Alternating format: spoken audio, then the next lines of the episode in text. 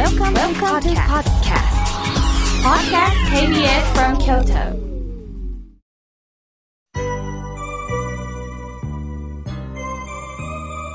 さあ、ここからはたくさんのメッセージをいただきましたので、順に紹介させていただきます。まずはじめに、関さん、ありがとうございます。妙慶さん、私は平方市の58歳、主婦です。妙慶さんの法話に念願かなって挨拶できたこと、本当に嬉しく思っております。さて、先日、ネットで新刊本、明日元気になーれを注文しました。そして届いて早速読んでいます。特に心に残ったのが、平常心と過去を引きずるというタイトルです。これはまさしく私に向かって書いてくださってるんだろうなと思って読んでおります。まだまだ暑い日が続いておりますが、どうか、妙慶さん、お体大切になさってくださいとのことです。わざわざメールをありがとうございます。そして、法話会でお会いできたこと、覚えておりますよ。ありがとうございます。そして、えー、海流社さんから出版しました明日元気になーれを注文してくださったんですね。え、これは季節に分けて、それぞれの、えー、今皆さんが問題としてること、共通としてるいろんな悩みとかテーマを私なりにあの伝えております。平常心ってなかなか持てないんですよね。イライラした時こそどうしたら平常心を持てるんだろうか。私たちはどうしても過去を引きずってしまいます。過去を引きずらないっていうこと、今を生きるっていうことはどういうことかをね、私なりに書かせていただいております。またぜひ皆さんね、お読みいただけたらと思います。ありがとうございます。さあ、続いての方です。ラジオネーム、ナイスショートさん、ありがとうございます。妙慶さん、イムレイさんの商品が届きました。本当に嬉しいです。ありがとうございます。このコロナウイルスがこの世からなくならないか。そうしないと笑顔って戻ってきませんよね。こんな時って、神さん、仏さんってどうしてはるんですか？とのことです。あのー、神さんとか仏さんっていうのはね、ついこう正義の味方っていうこうイメージがあると思います。もちろんそうであってほしいと思っています。しかし、何でも人間の都合のいいように嫌なものばかりをポイポイと退治をするわけではないんです。そうなると、病気にならないように、病気はさよなら。人間死なないように、じゃあ死ぬことさよならってなります。実は都合のいいことだけをお祈りして、それを叶ってくれるのは本当の神さん、仏さんではないんですよ。実はいろんな出来事がある。生きてると想像もつかないようないろんな出来事がある。これは避けられないんですよ。災害もそうですよね。その中から知恵をくださるのが仏さんなんです。それも都合よく乗り切れていくという知恵ではなくって、どうしたらこういった状況から生きていけるんだろう。このことから何を学ぶんだろう。苦悩から何を習得できるんだろう。生かしていけるんだろう。その深い深い人間に知恵を与えてくださるのが、私は仏さんの教えだと思っております。辛いことってね、残念ながらなくならないんです。都合よくなくそうという私たちに何かメッセージを送ってくれるような気がいたします。どうかナイスショートさん、もう誰だってコロナは来てほしくないです。しかし、この地球上に生きる中で、どうしたら、この状況からみんなと共に、自分一人ではなくて、みんなと共に乗り越えていけるかを考えていきましょう。いつか必ず思いっきり深呼吸ができることを、もう共に念じていきましょうね。ありがとうございます。さあ、続いての方です。わ、わざわざ、えー、素晴らしい絵はがきをくださいました。妙慶さん、テーマ、心と体はつながっている。もう私自身ゆっくり聞かせていただきました。森山の素顔さん、ありがとうございます。ああ、菅尾さん、本当に、えー、大好きな方のお言葉をわざわざ写メで撮ってこれを絵はがきにしてくださってるんですね。いやーなんか一つ一つ、これも今日のテーマですよね。この絵はがきが文化ですね。いやー素晴らしいです。感動しております。ありがとうございます。さあ、続いての方です。はがきをいただきました。ひまわりさん、ありがとうございます。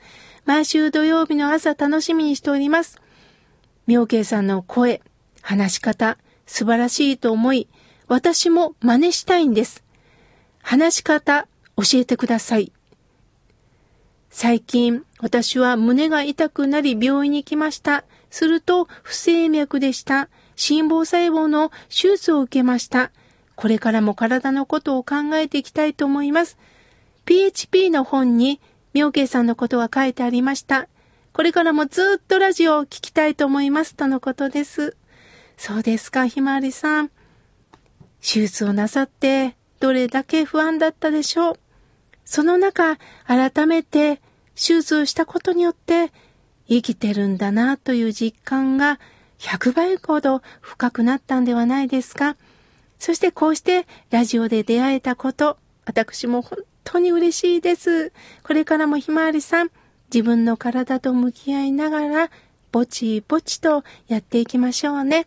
ありがとうございます。続いての方です。向こう市のみちこさん、ありがとうございます。コロナも収まらず不安な日々を過ごしております。妙慶さんお元気ですか？お盆の時のことを聞いてください。お寺さんがはがきで12日の4時に行くと書かれていましたので、断れませんでした。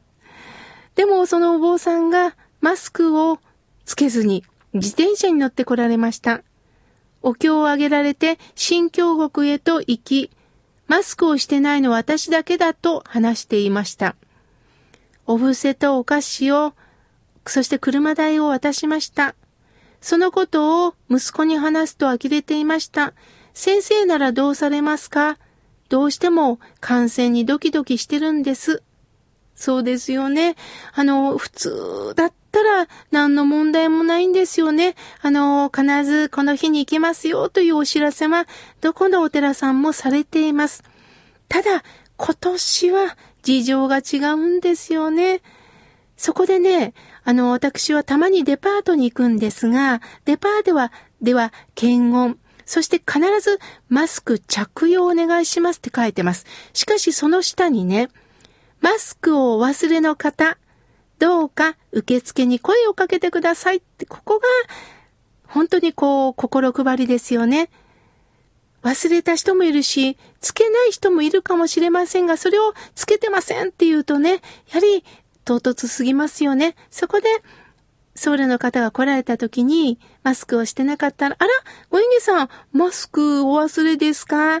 お貸ししましょうか？みたいな感じでね、爽やかに、あの、伝えたらいいかもしれません。本当に忘れたかもしれないですし、きっとね、新京国で、マスクをしてないのは私だけだったっておっしゃったっていうことは、ああ、マスクしてなかったときっと反省もなさってると思うのでね。けど今はそういう時期ではね、ないということですよね。私もお前の時には必ずマスク着用で、あの、もうマナーと思ってね、させていただいております。何事も伝え方かもしれませんよね。みちこさん、貴重なメッセージをありがとうございました。さあ、続いての方です。メールをいただきました。安代さん、いつもありがとうございます。妙慶さんのご報は楽しみです。先日は終戦記念日のお話をなさっていましたね。もっともっとお話を聞きたかった。私も母のことを思い出しながら、こうして、今こうしてこの時代に生きてるということ、そして妙慶さんのメッセージ、耐え忍んでいくということ、聞かせていただきましたとのことです。そうですよね。本当に仙台の方たちが二度と過ちを犯してはいけない。そして終戦を迎えたということで、耐え忍びながら、新たな時代を切り開いてくださったことを教訓として私たちもね、生きていかなければいけないんですよね。ありがとうございます。さあ、続いての方です。おはがきをいただきました。ひろみさん、ありがとうございます。みょうけいさん、スタッフの皆さん、いつもお話をありがとうございます。一つ質問があります。教えてください。仏教の場合、お盆とか、南海期法要とか、仏さんを供養する時期が決まってるんですか？このコロナ禍なので、例えば、お盆と一周期をお寺さんと相談して合わせてしていただくことは可能でしょうか？それとも合わせるのは罰が当たるんでしょうかとのことです。そうですよね。まとめてするのは失礼なのかなと思う気持ちは、もうひろみさんの優しさ、マナーだと思います。そこで何度も伝えておりますが、今年はもう特別な事情があります。一堂に親族がね、集まるということはもう今難しいですよね。そこで南海期の法要を、あの、お盆に一緒にするとか、お彼岸に一緒にするということは、もう私個人はいいと思ってますが、これはまずお寺さんに相談してください。どう思われますか？すると、宗派によって違うでしょうし、そのお寺さんのお考えがあると思うのでね、必ず相談をするということをね、してください。これが、あの、コミュニケーションです。中にはね、一方的にもう決めましたって言われると、お寺さんはね、残念に思いますので、ぜひ相談してくださいね。また、最後に、罰は当たりますか？あの、仏さんはね、罰。与えません。これは安心してください。仏さんは怒りとかは与えません。むしろ、みんなが共にお念仏申すみになってほしいということをね、願われてます。形だけにこだわるんではなくって、どうか合唱する時間をどうか持ってほしいという願いがあることを忘れないでくださいね。貴重なメッセージをありがとうございます。さあ、続いての方です。おはがきをいただきました。たずこさん。久しぶりにおはがきを書きます。このコロナ問題、本当にもう様々な方たちが不安になっています。でも、この時期に、こうして終戦記念日を迎えられたこと、これからも仏さんを大事にしたいと思っておりますとのことです。本当そうですよね。やはり先人の方が残してくれた願いを今なかなか生きにくいんですけれども、なんとかみんなで知恵を出し切って生きていきたいですよね。まだまだたくさんのメッセージをいただいたんですが、来月紹介させていただきます。